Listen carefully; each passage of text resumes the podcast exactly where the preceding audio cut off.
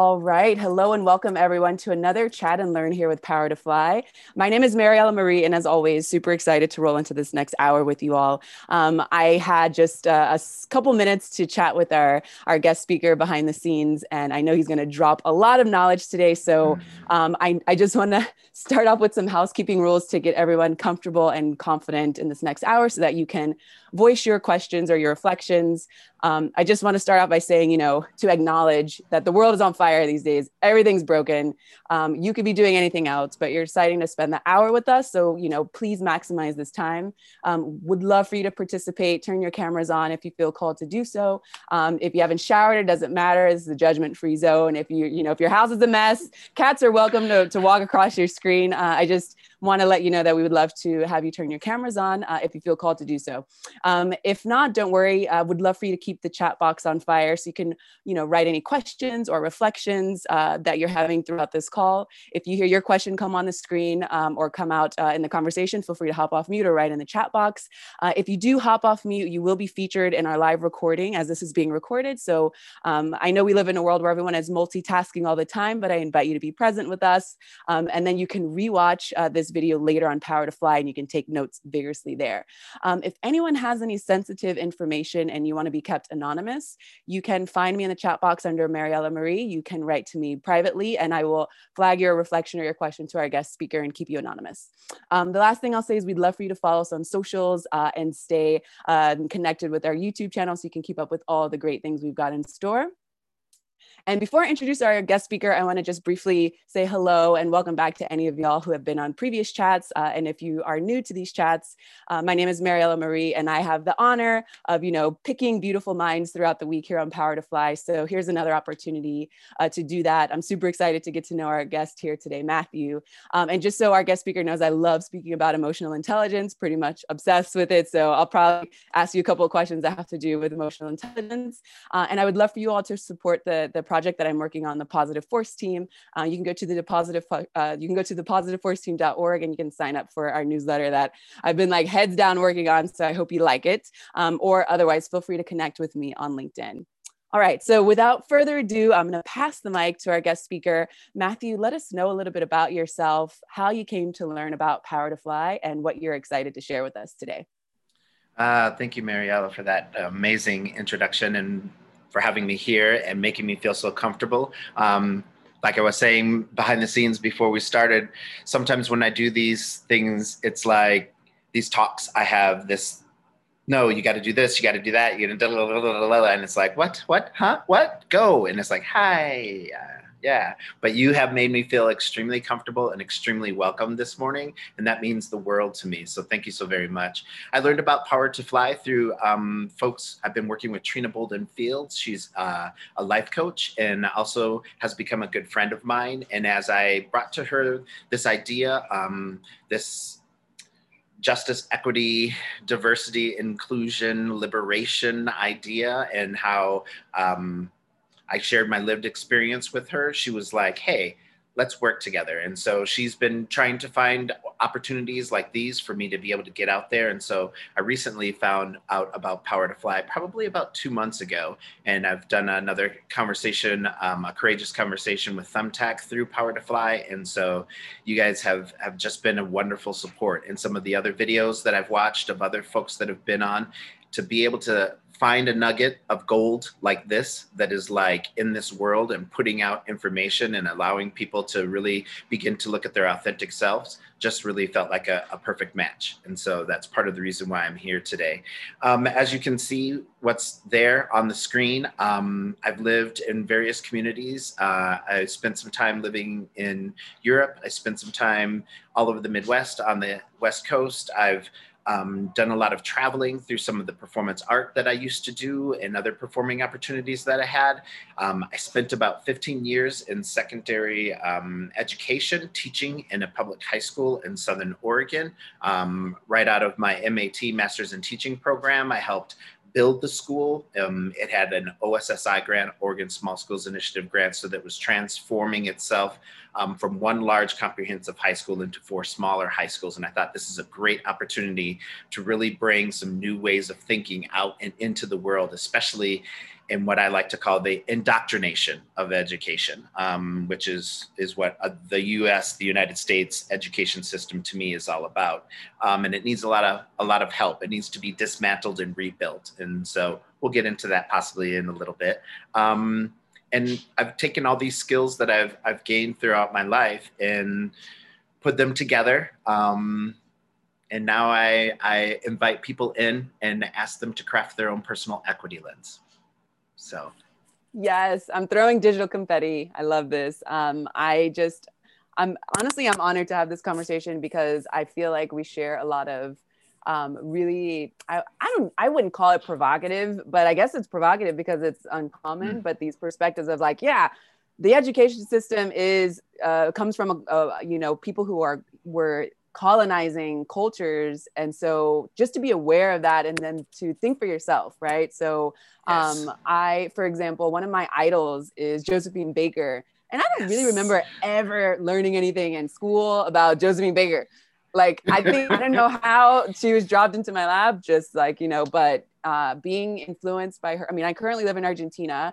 I'm from california but i look up to people like josephine baker james baldwin these folks who could travel into the world and you know shine a light or like you know be curious and ask uh, how you know we can um, just honor our our our connectedness and our true connectedness right the yes. i just we're gonna crack open a lot of things so i'm just i'm so impressed uh, just from uh, being able to have i shouldn't say impressed but like to get through the public education system in the states as a you know an educator and then you know having the the platform and having the energy to share that this isn't okay you know for example and then to look at what's going on and you know with in with our technological advances and you yes. know suicide rates are up depression's up you can't get you know folks to think for themselves so anyway matthew it's an honor. Can you just go over some quick, uh, you know, touching points that we're going to talk about in this next hour, and then we will dive into the questions folks have submitted offline. Yeah, and you're already, I, am already like, well, let's talk about that. I want, let's go a little deeper into that. Um, so some of the talking points that I would, when I was asked, it's like, I want people to be able to walk away and know what an equity lens is, or at least continue to be curious about it and, and how I help guide them to crafting their own personal one. Um, and an understanding that you too can be your biggest, brightest self. And so I, there's a third one there as well. And I say fullest, biggest, brightest, and fullest, because I feel that it isn't these levels. It's not a level of enlightenment. The universe itself and we're all made of stardust. Um, doesn't have a top or a bottom or a serious dead center. And but what it's doing and what we know that it's doing is that it's expanding and that it's going out. And so I feel that we as as humanity aren't expanding anymore. We've been confined to this white-bodied supremacy culture idea, this whiteness con- constructs idea of what humanity should be, and it doesn't want us to be fulfilled. So it's doing a whole bunch to put us on this catch 22 so that we don't expand out and become our biggest, fullest, and brightest. And then I want people to learn how to build a strong connection with yourself first and then others, because that's where it starts. It has to start with you, it has to start with yourself. And I'm not necessarily, um, I know that there's a lot of folks out there that are are called to, and their purpose is to write self-help books or give people um, an opportunity, give them some skill sets to be able to use to see into some of these ideas. Um, and I wouldn't say that I'm I'm a self-help person. Um, I'm someone who is helping you craft a tool, the equity lens, so that you yourself can use that tool. And I'm not going to tell you what your equity lens should be. I'm going to guide you to crafting your own. And so, um, to give you a little bit right off the bat, an equity lens is kind of your own personal mission statement, your own personal vision statement, and it's constantly changing. It's a working document. It doesn't, mine, I'm, since I started this process, really digging in um, with Trina in the last year, mine has changed nine times as I've worked with different organizations and different individuals and open groups and helping them craft their personal equity lens. I keep hearing from other people. I keep growing. I keep learning. I keep having these new experiences. I keep being able to share of myself while others are sharing of themselves. And that is constantly shifting my equity lens in the way in which I see and view the world. And I think that is really important to humanity becoming its biggest and fullest and brightest.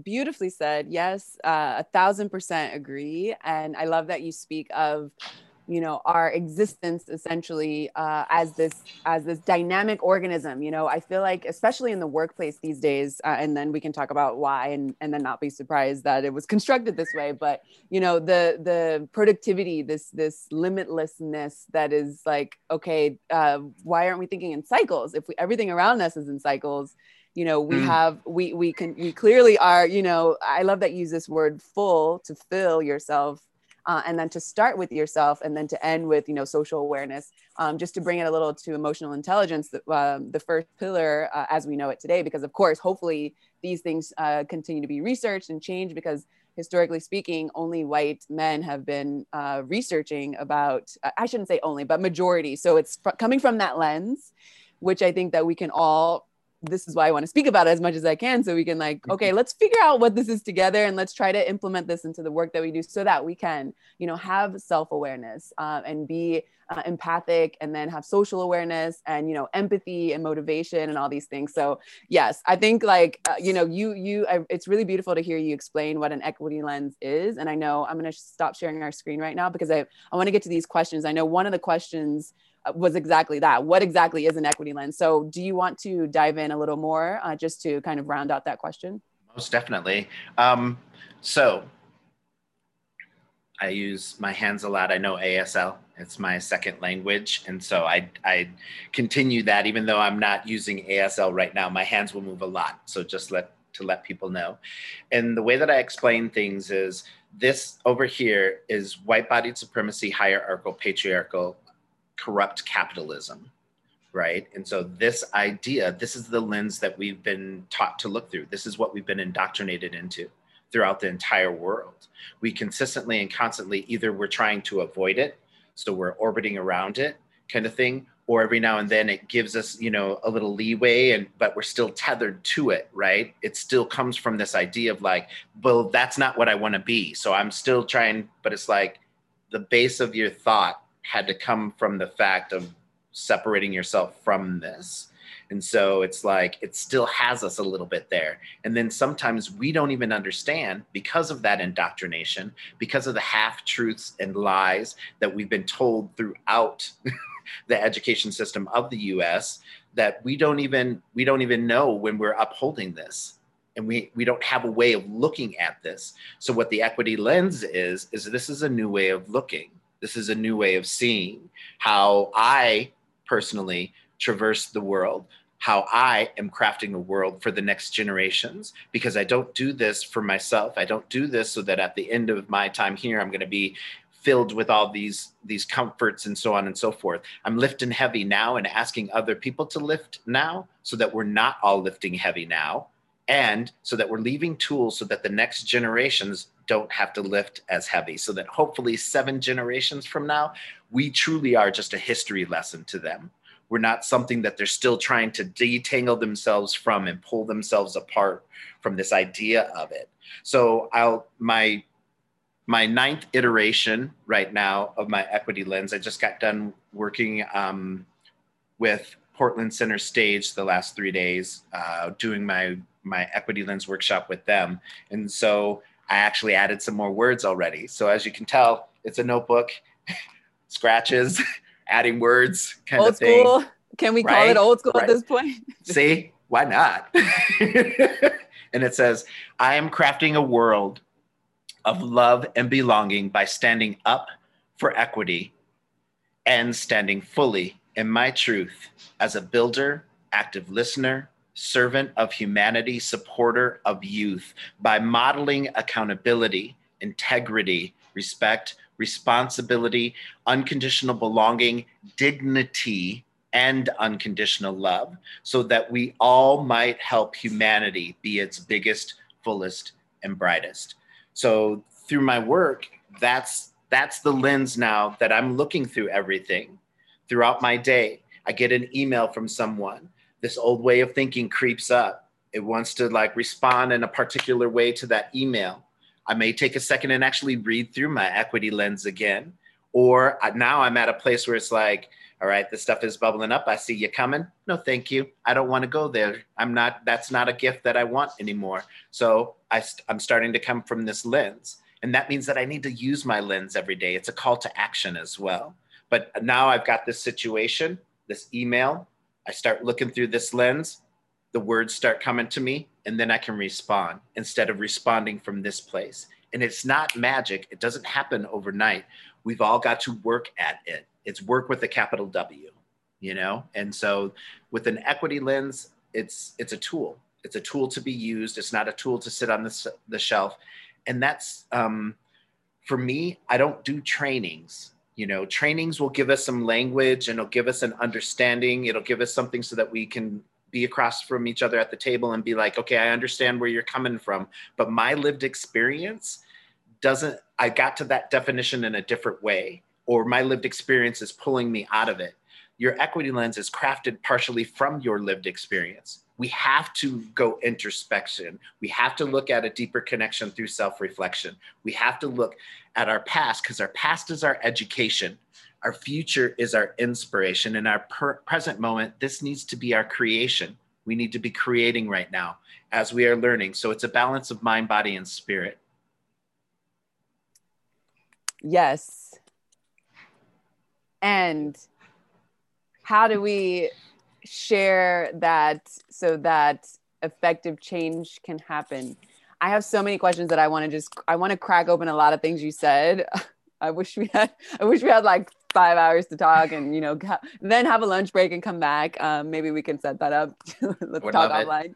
um, but uh, one thing that you pointed out that's interesting is that you know you're you're inviting folks to recognize what triggers them and to be responsive of that trigger and to put it, you know, to understand that it, it is a practice to not just respond to that trigger based on our heritage based on our culture based on our ancestry. I see someone wrote in the chat andrea wrote we are we are ancestors wildest dreams. You know um, i love this this uh, visual of um, you know how how to see this linear idea that we've been taught future present past. It's it sounds when you say that it, we, we put it into a line but really it's not it's it is like you know it has it dances it moves you have yes, dreams yes. you have like deja vu what is that you know um, so i feel like we really have a, a big opportunity like you said to experiment essentially and to create um, I think that when we can uh, shine a, not be afraid of going within, right? To to have that balance of you know but the trouble i think i would love to actually just i was going to ask this question later but what do you think about social media these days because i just watched a hearing um, where they had the ceos of facebook twitter and google uh, with some folks in congress in the states uh, and they were being questioned about you know how they aren't really being um, responsible in in the technology that they're creating and producing. In fact, I think I learned on a, a previous chat this week that Google recently fired someone for bringing up essentially the importance of um, of, of, of uh, that that AI can be discriminatory. Um, you know, mm-hmm. and and so having uh, that be even uh, something that is happening now, how do we put into practice what you're saying is important for us to consider? So, how much of your thinking is your thinking? If I've been indoctrinated into a particular way of thinking, even if I'm pushing back against it and saying that that isn't the way that that isn't anything that I even want to have in my life or what I, I believe in or anything like that, it does not mean that the people around me and that I'm interacting with on a daily basis are doing a similar thing that you are.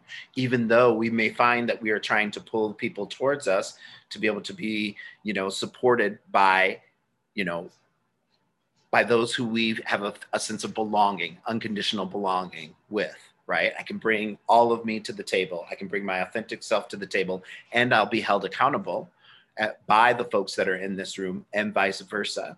You know, for the integrity of me towards me and who I am. At the same time, though, I have to uproot some of these thinking and this ideas that I have. So as we've been creating this technology and these things, what mindset do you think we, it's been created from? Knowingly or unknowingly, it has this within it. It's interwoven within it. Does that automatically make the tool inherently bad?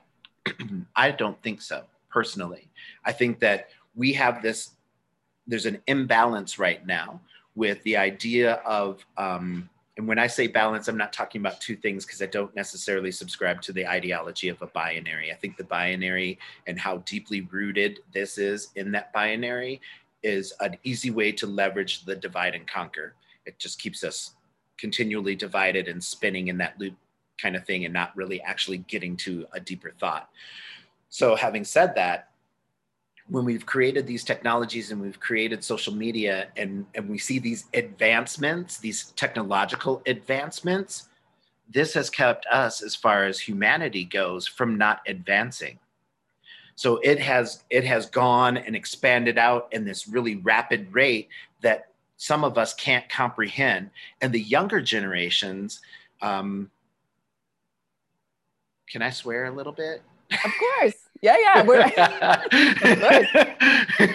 Because the younger generations are badass, right? They're like, they're looking at all of this. They've they've been brought up in it, and it's the true um, separation. Because before it's like, oh, those younger kids and their music and what they're wearing and those crazy hairstyles and blah blah blah, and then it's like, okay, now you have to grow up. Now you have to be an adult. And so get rid of all those things and be just like the generation before you and handle everything in the exact same way as the generation before you did. And this newer generation already is is partway here because they've they've seen aspects of the world and had dialogues with people all over the place and seen that they're not alone in the way that they're thinking and feeling and how things are going. Just just in the l it used when i was going to college it was the lgb community right? And now it's the LGBTQIA2 plus, and there's other things added to it that I'm sure I'm missing, the P for pansexual, et cetera, et cetera. There are definitions to over 120 or 112 um, gender identities that you can find if you Google it, kind of thing. These these these youngins are like, um, I'm limited by this idea, and I'm not going to do that anymore. And so, um, hopefully I'll see you on the other side. Peace, yeah. you know? And it's like, all right, well, let's go, you know? But there's yeah. this, and yet there's still this, no, you can't come, come, come back here and oh, we got to squish you back into this box so that we can understand you. Otherwise, and so then we start seeing ageism and we you know coming into it we see all these other function functionalities that this has created to keep us from becoming our biggest fullest and brightest. And so it's like okay we've got this technology. It's it's it's it's doing these wondrous things. But we as far as humanness goes we're so in my judgment we are so far behind from from what these advancements are that we we really honestly need to start looking at this younger generation and being like, okay, what's up with y'all? How'd you all? How are you seeing? Because cognitively, their brain development has had this in its its development. Who's studying that? Where Where's that study at? I think know? that there. I think that the the production uh, uh, in in the technological sphere is happening so fast that I mean, when you start to study, it's ten things have happened after you decide to study it, and then then no one is studying that. You know. So wow, I, I knew that we were going to philosophize on this hour. Let me bring us back to some questions that, that folks uh, have, have um, submitted offline. But you know, keeping you you're already basically answering a lot of things that folks are are saying here. So um, let's see, let's move on to this question here. How do you find your place of belonging and how do we identify it? And actually, I'm gonna I'm gonna tie a second question too. So, how do I discover my potential? And what do I know? How do I know what my bigger and brighter self or selves looks like?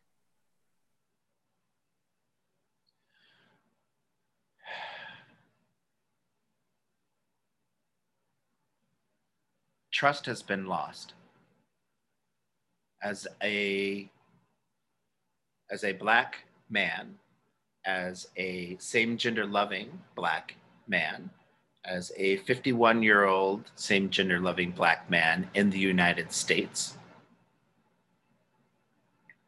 I have seen um, in those 51 years and i've educated myself along the lines of how trust has been broken and how me trusting situations and myself within that situation, how I've internalized that and ingested that when it comes to my own personal self worth.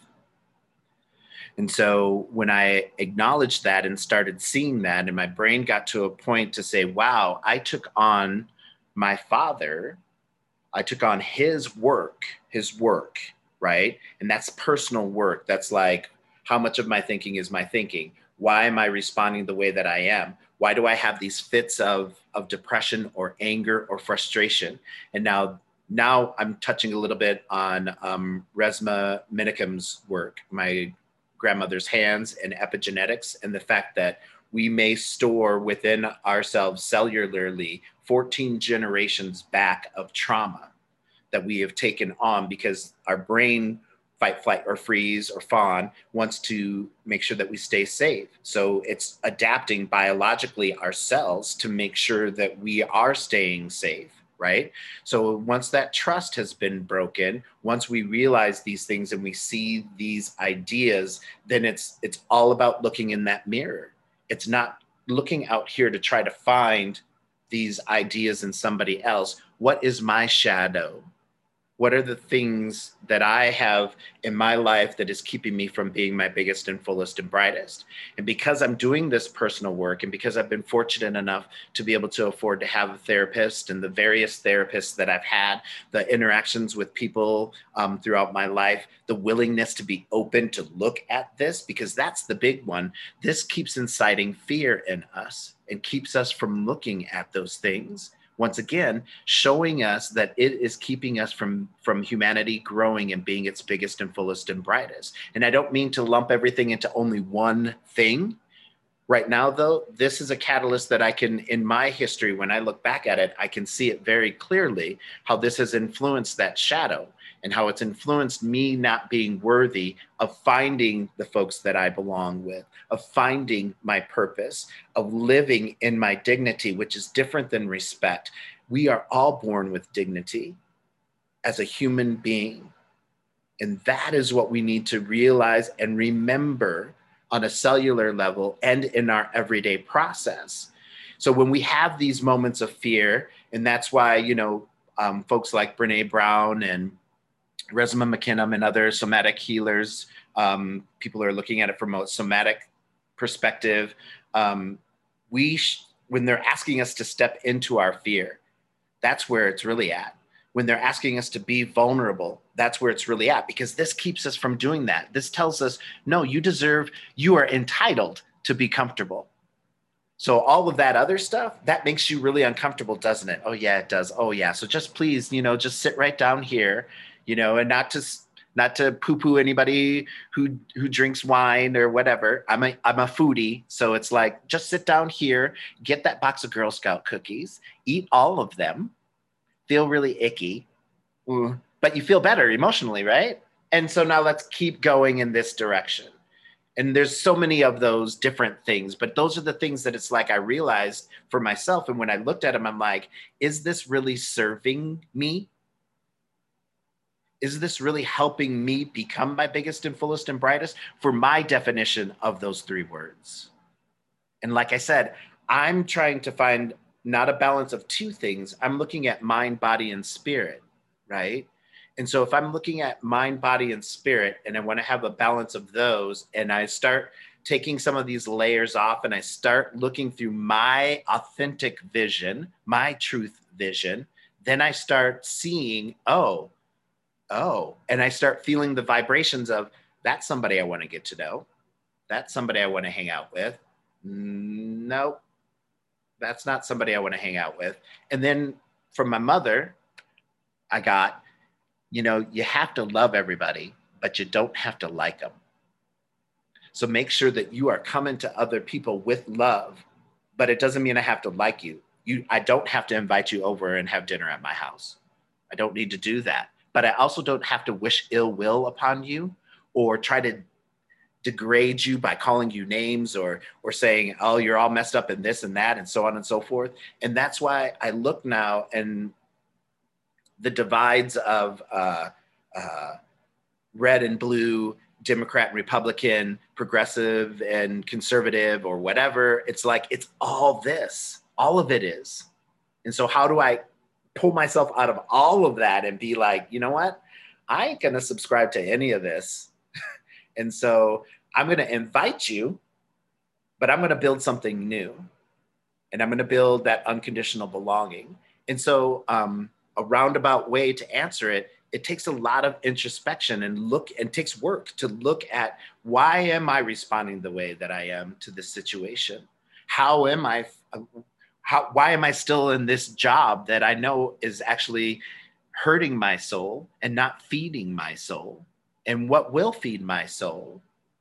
And not until we start asking and stepping into that fear and really start looking for those things instead of being bamboozled into this idea that oh no just be comfortable. Don't are you know working that job aren't you still just aren't you making money? Don't you have food on the table? Don't you have these things? And more and more people are not having those things. And more and more people are seeing that this does not serve them. And we can see that in a lot of the stuff that's going on. So it's only going to serve us to look at ourselves and become our biggest and fullest and brightest and allow our authentic selves to come forward. I love them when you when you speak about dignity because uh, and I love that you said that it's different from respect. I think that you made that correlation. Uh, I I really feel like you know we've we have been persuaded to like define for example i always love on these chats asking people how do they define success because you know it means so many different things but then again you have depending on where you're from in the world depending on what neighbor you grew up in depending on you know how you were raised everyone has a different version of success but you know a lot of it is is rooted in survival and discomfort sometimes. So i love that now and now uh, now and again uh, when i'm asking these questions it's kind of the beauty of seeing how different everyone's version of success is and that it's totally okay. And let's try to support each other in that. I think that helps with with you know the wiggle room to, to grow and to come out of out of you know this um, dichotomy and more into a holistic vision. Uh, mm. i just i'd love to ask our live callers now uh, how do you define success? Uh, just curious to hear what you all think on the call and i'll raise uh, some of these um, reflections to our guest speaker here. So take your time. I'm going to move on to an- another question in the meantime but feel free to write uh, that in the chat box um, you know how how you define success. And then Matthew, I love so you're speaking a lot about the personal work, right? And of course, um, we know that that takes a lot of work and it takes a lot of uh, you know this self-worth that we have to dig back up and you know splash on our face again so we remember and we can feel you can feel how it feels to be ourselves um, how do we move that into a workspace or working with you know groups of people so this question reads how do i bring my authentic self to work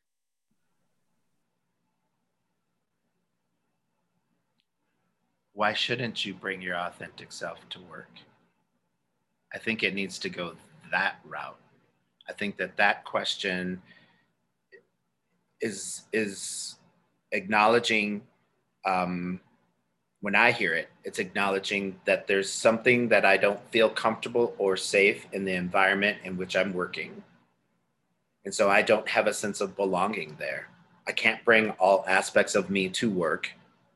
It's not allowed and and so that authenticity of who i am it's like no that has to stay separate from work and it, it shouldn't stay step separate from anywhere that we go and having said that i know that there are situations that are are unhealthy and unsafe if if we do bring our authentic self there so i'm not i'm not telling anybody you are you trust your instincts you're you are your best gauge kind of thing. So I'm not asking anybody to step into something that is dangerous for them in any way, shape, or form. And yet, isn't that the world that we want? And that's why I'm crafting a world of love and belonging. Because I want to, I want people to be able to be fully realized. I want to be fully realized. I still have so much work that I'm I'm doing. I have conversations like this, and it's like, oh yeah, you know, it's like, okay, so yes, let's work on this and jot down that little note and look at that and make sure that I, I unpack that a bit for myself. And I think that that curiosity about self is important in all of this work. I think the same way that we feed our bellies to fuel our body, we need to feed, our brains as well. This needs to, this wants to be learning and growing all the time. And sometimes we think that that's all academia. And it's like, no, that's another bamboozle, right? It's like everything around us, this world around us is our teacher. We're all teacher, learner, knower at some aspect. And just being able and open enough to sit in a coffee shop or a bar or at a, a, a, a, train stop or wherever, and to be able to act upon that eye contact you made with someone and be like, hey, hi, how are you? It's a good day. It's a great day, isn't it? Where are you headed? What's up with you? And be able to have that conversation is learning. That's learning.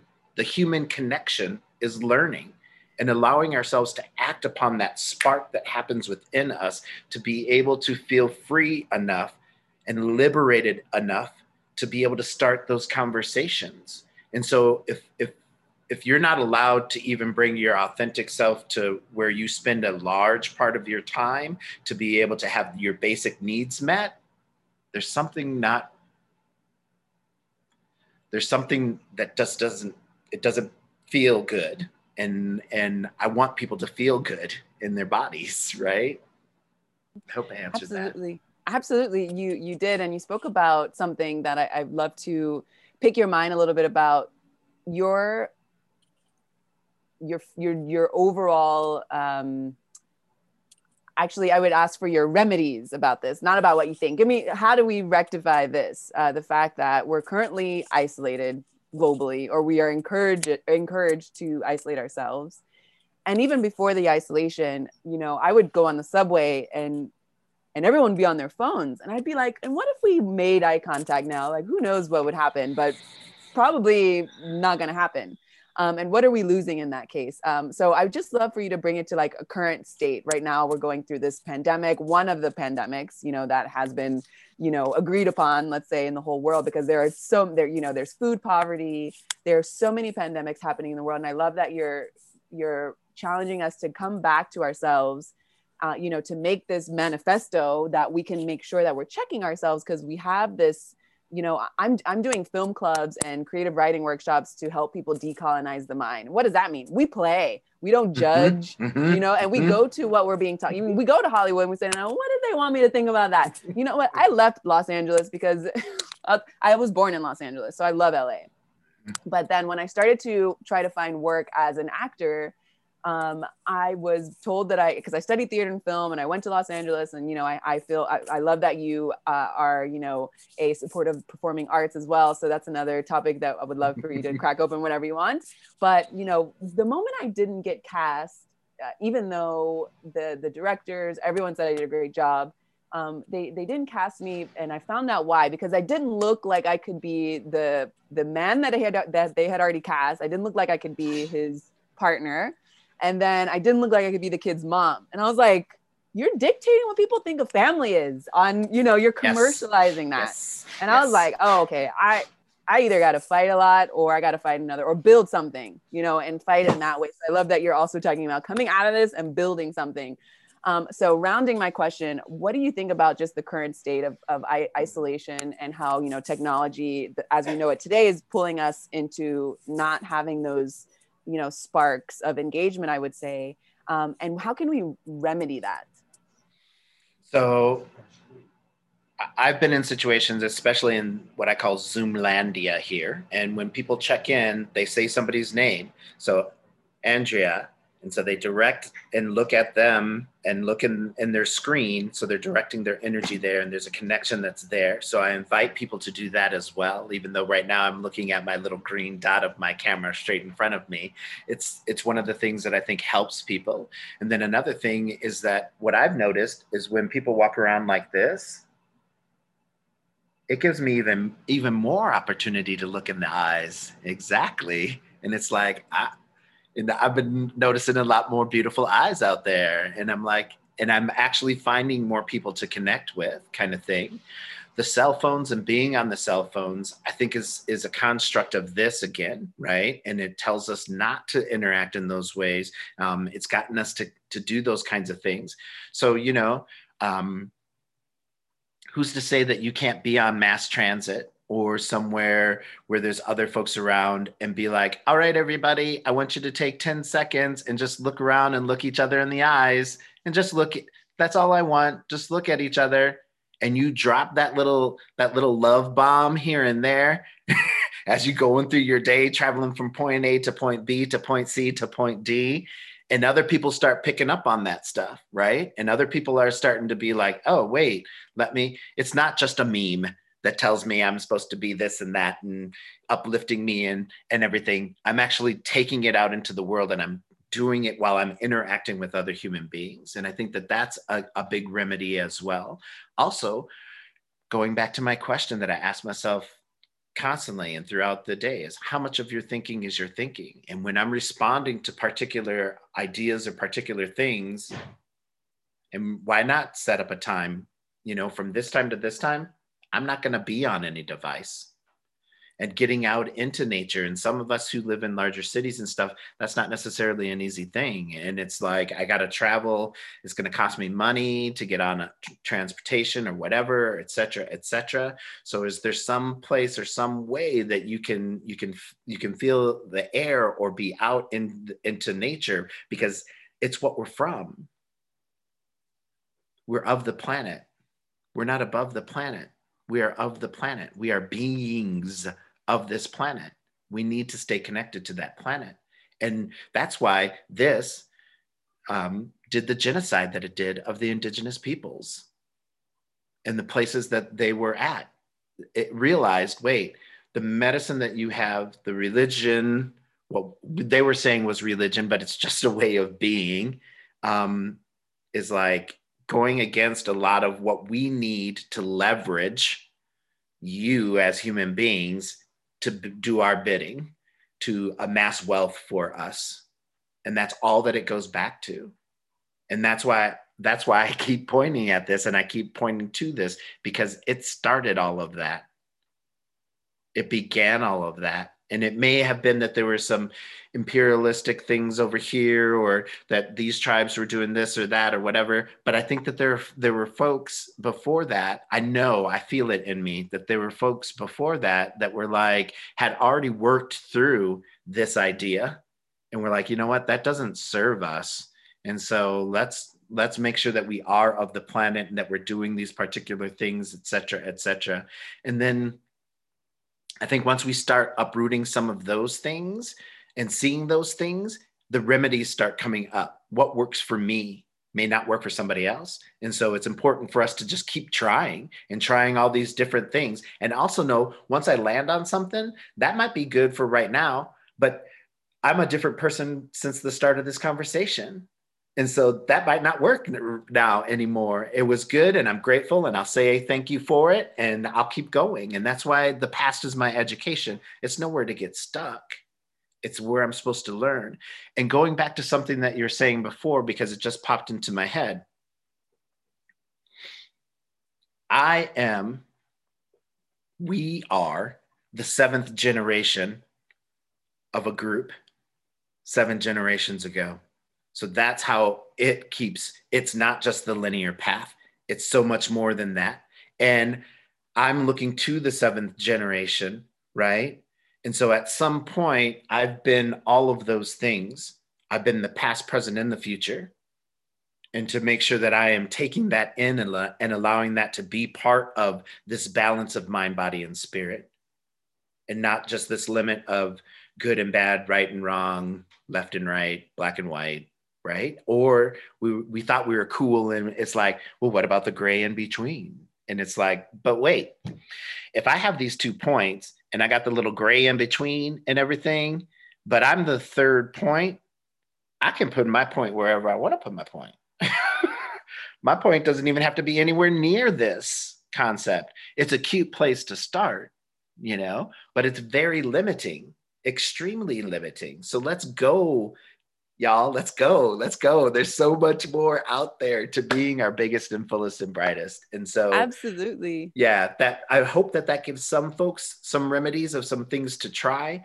Um, and that's the thing keep trying and try various things. You know we read all this stuff um, try to take a bath be in water allow water to heal you because it is because it we are it it is us we are so it's like there's so much more. Just drinking more water in the course of a day helps a lot of people become a lot more clear about just who they are in that aspect. So it doesn't have to be um it doesn't have to be uh something that could monetarily bankrupt you and take a lot of money out of your pocket or whatever kind of thing to be able to have remedies to help you look in the mirror and start asking yourself well who really are you you know? And in the 60s it was it became this cliched thing of like going and finding yourself.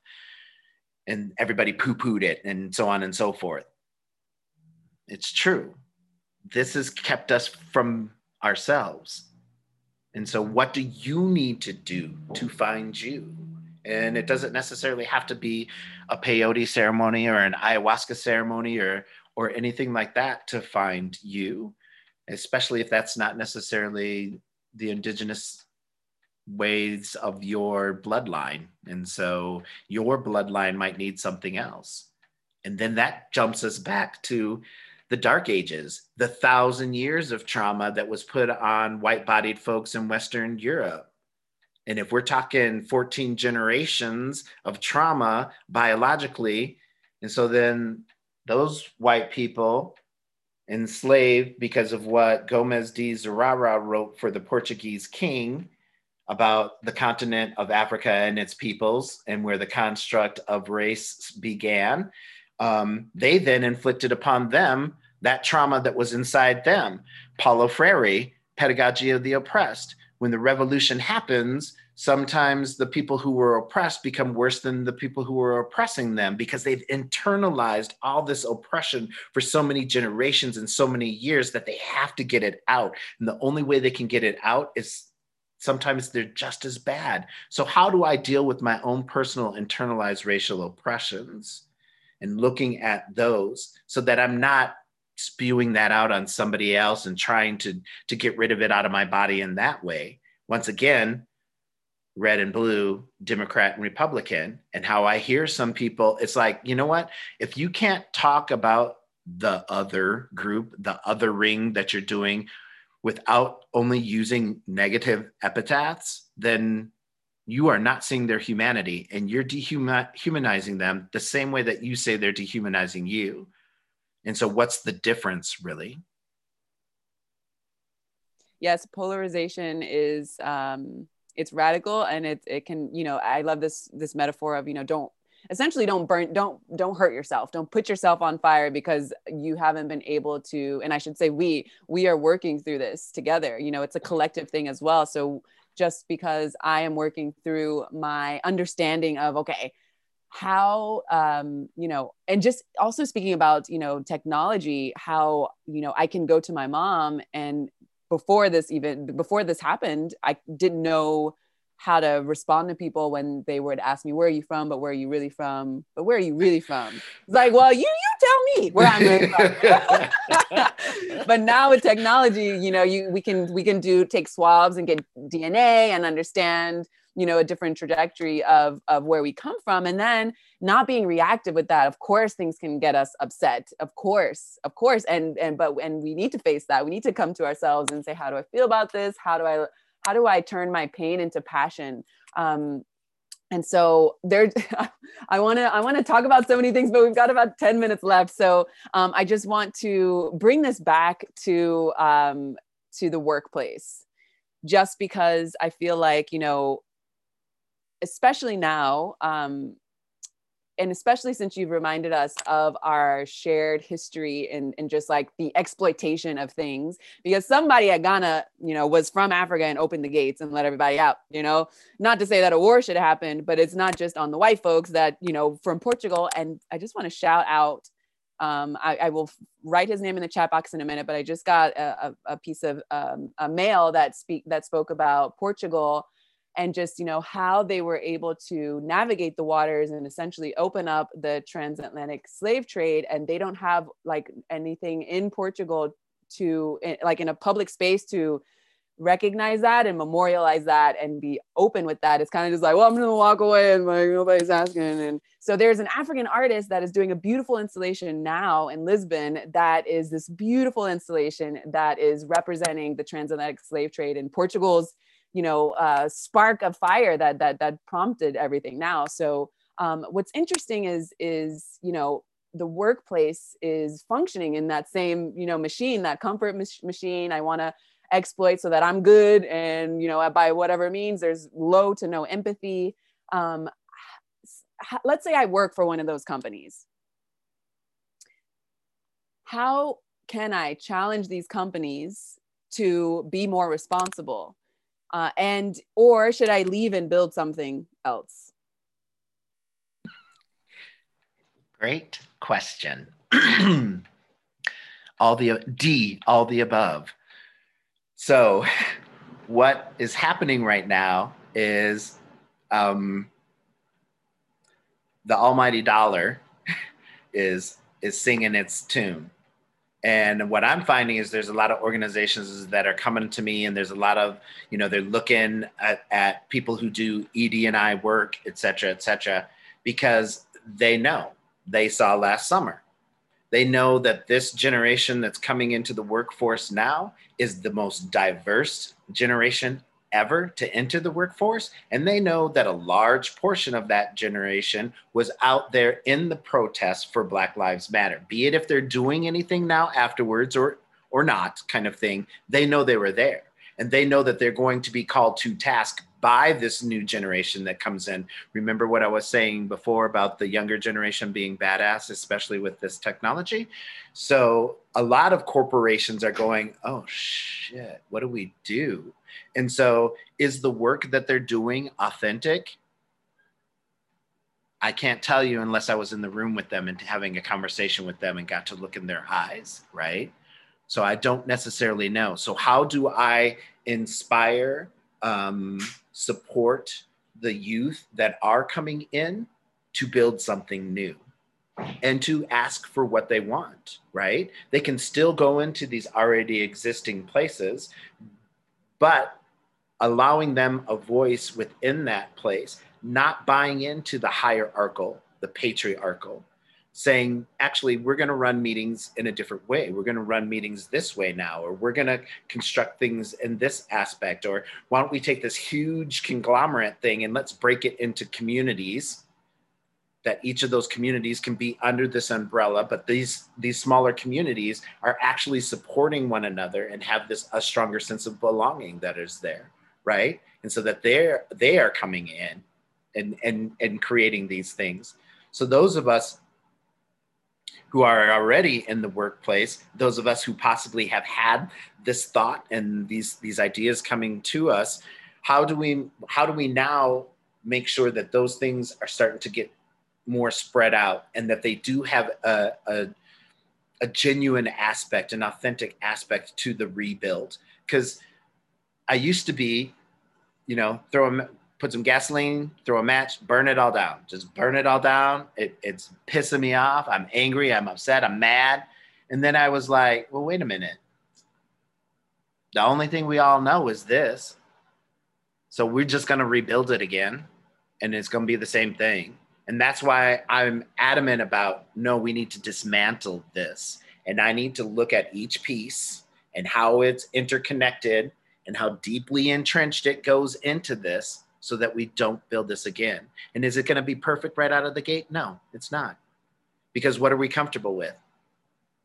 And so when the really big new problems happen, what are we going to do?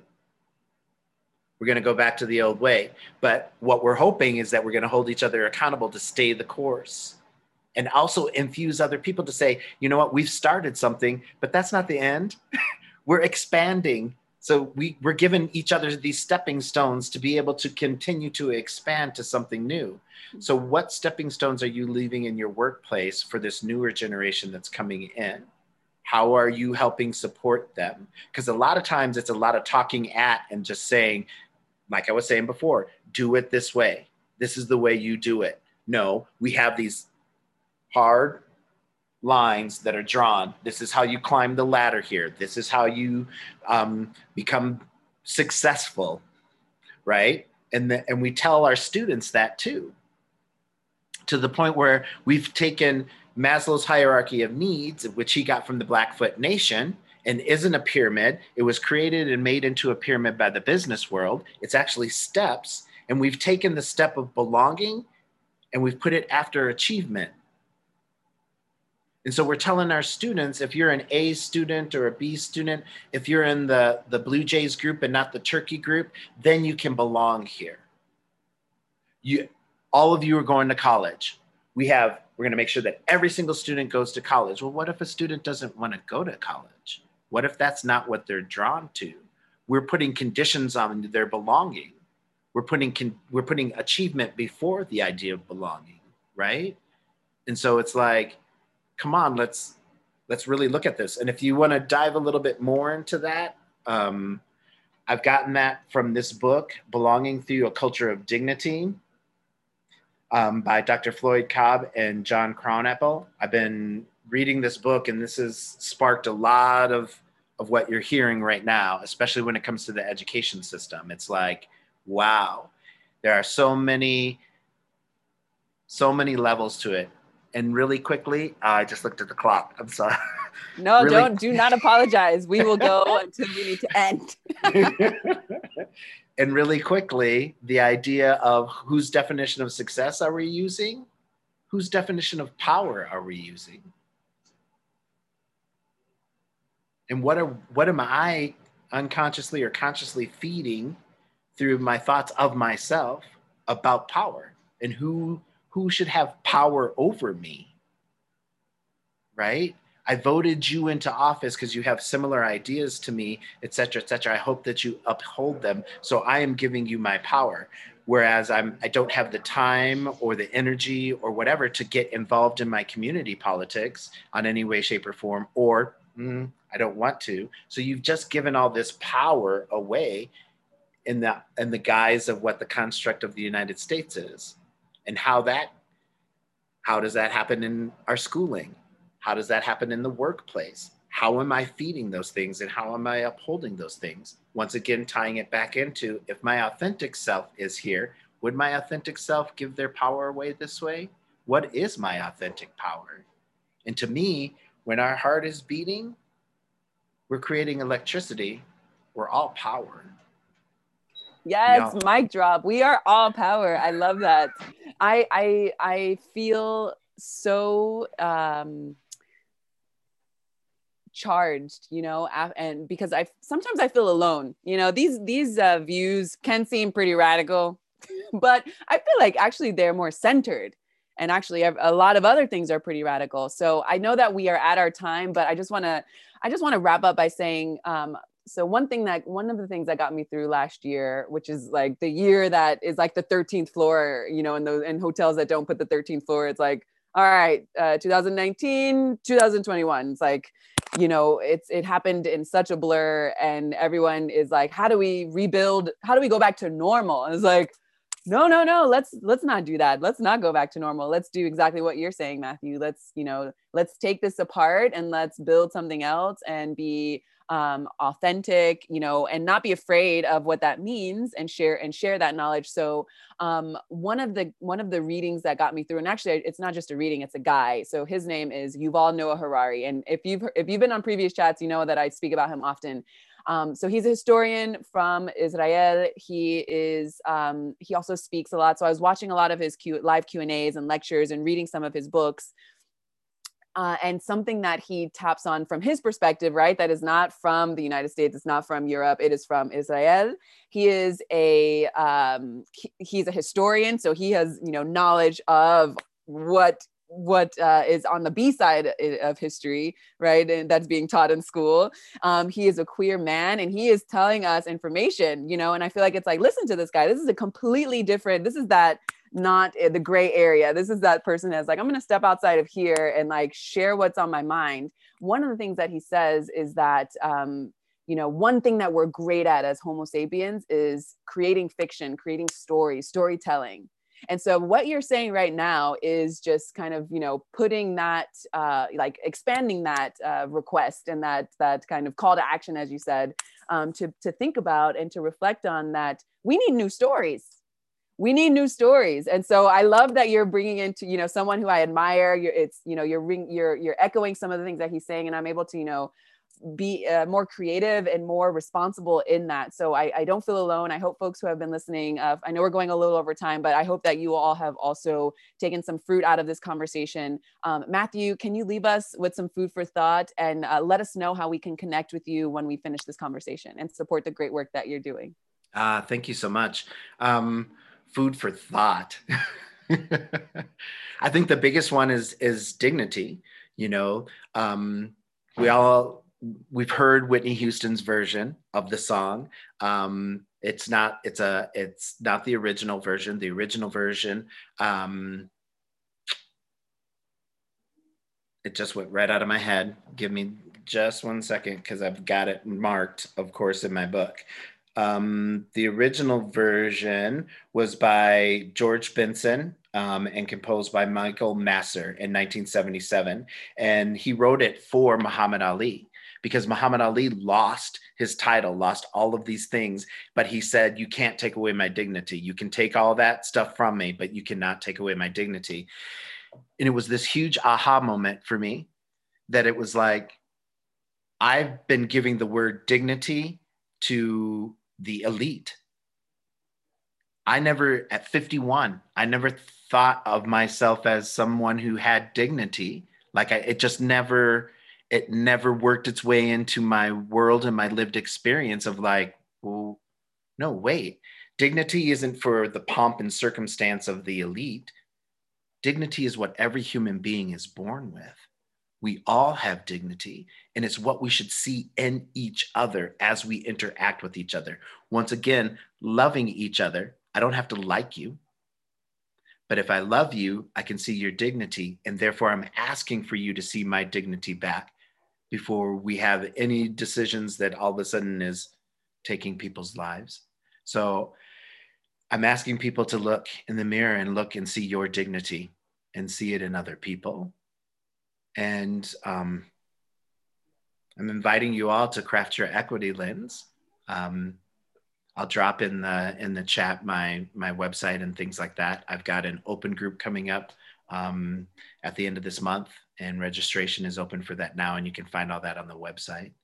But the main thing above and beyond all of that is, yeah, see your dignity. It's important. Yes, thank you, Matthew. For those of uh, the the live callers, or actually the ones who are watching the recording of this video, can you just uh, say your website out loud? Yes, I can. Um, mrrconsulting.org. Beautiful. MRR All right. Consulting mrrconsulting.org. Matthew, this has been phenomenal. This uh, I really mm, am uh, honored to have this conversation with you, uh, and I'm I'm very grateful for our live callers. So you all will get a rewatch email with the link to this recorded chat. Please uh, share it with folks. I feel like you know there's a lot of knowledge in this chat. I see folks uh, sh- uh, singing your praises in the chat box as well, Matthew. So thank you, thank you, thank you. Someone privately wrote me here. Thank you, and yes, we need new stories Yes. So on that note, yes. go right now and start thinking about the new story you're going to share. And I'll see you on the next chat and learn, everyone. Thank you, Matthew. Thank you, Mariella. Thank you, everyone.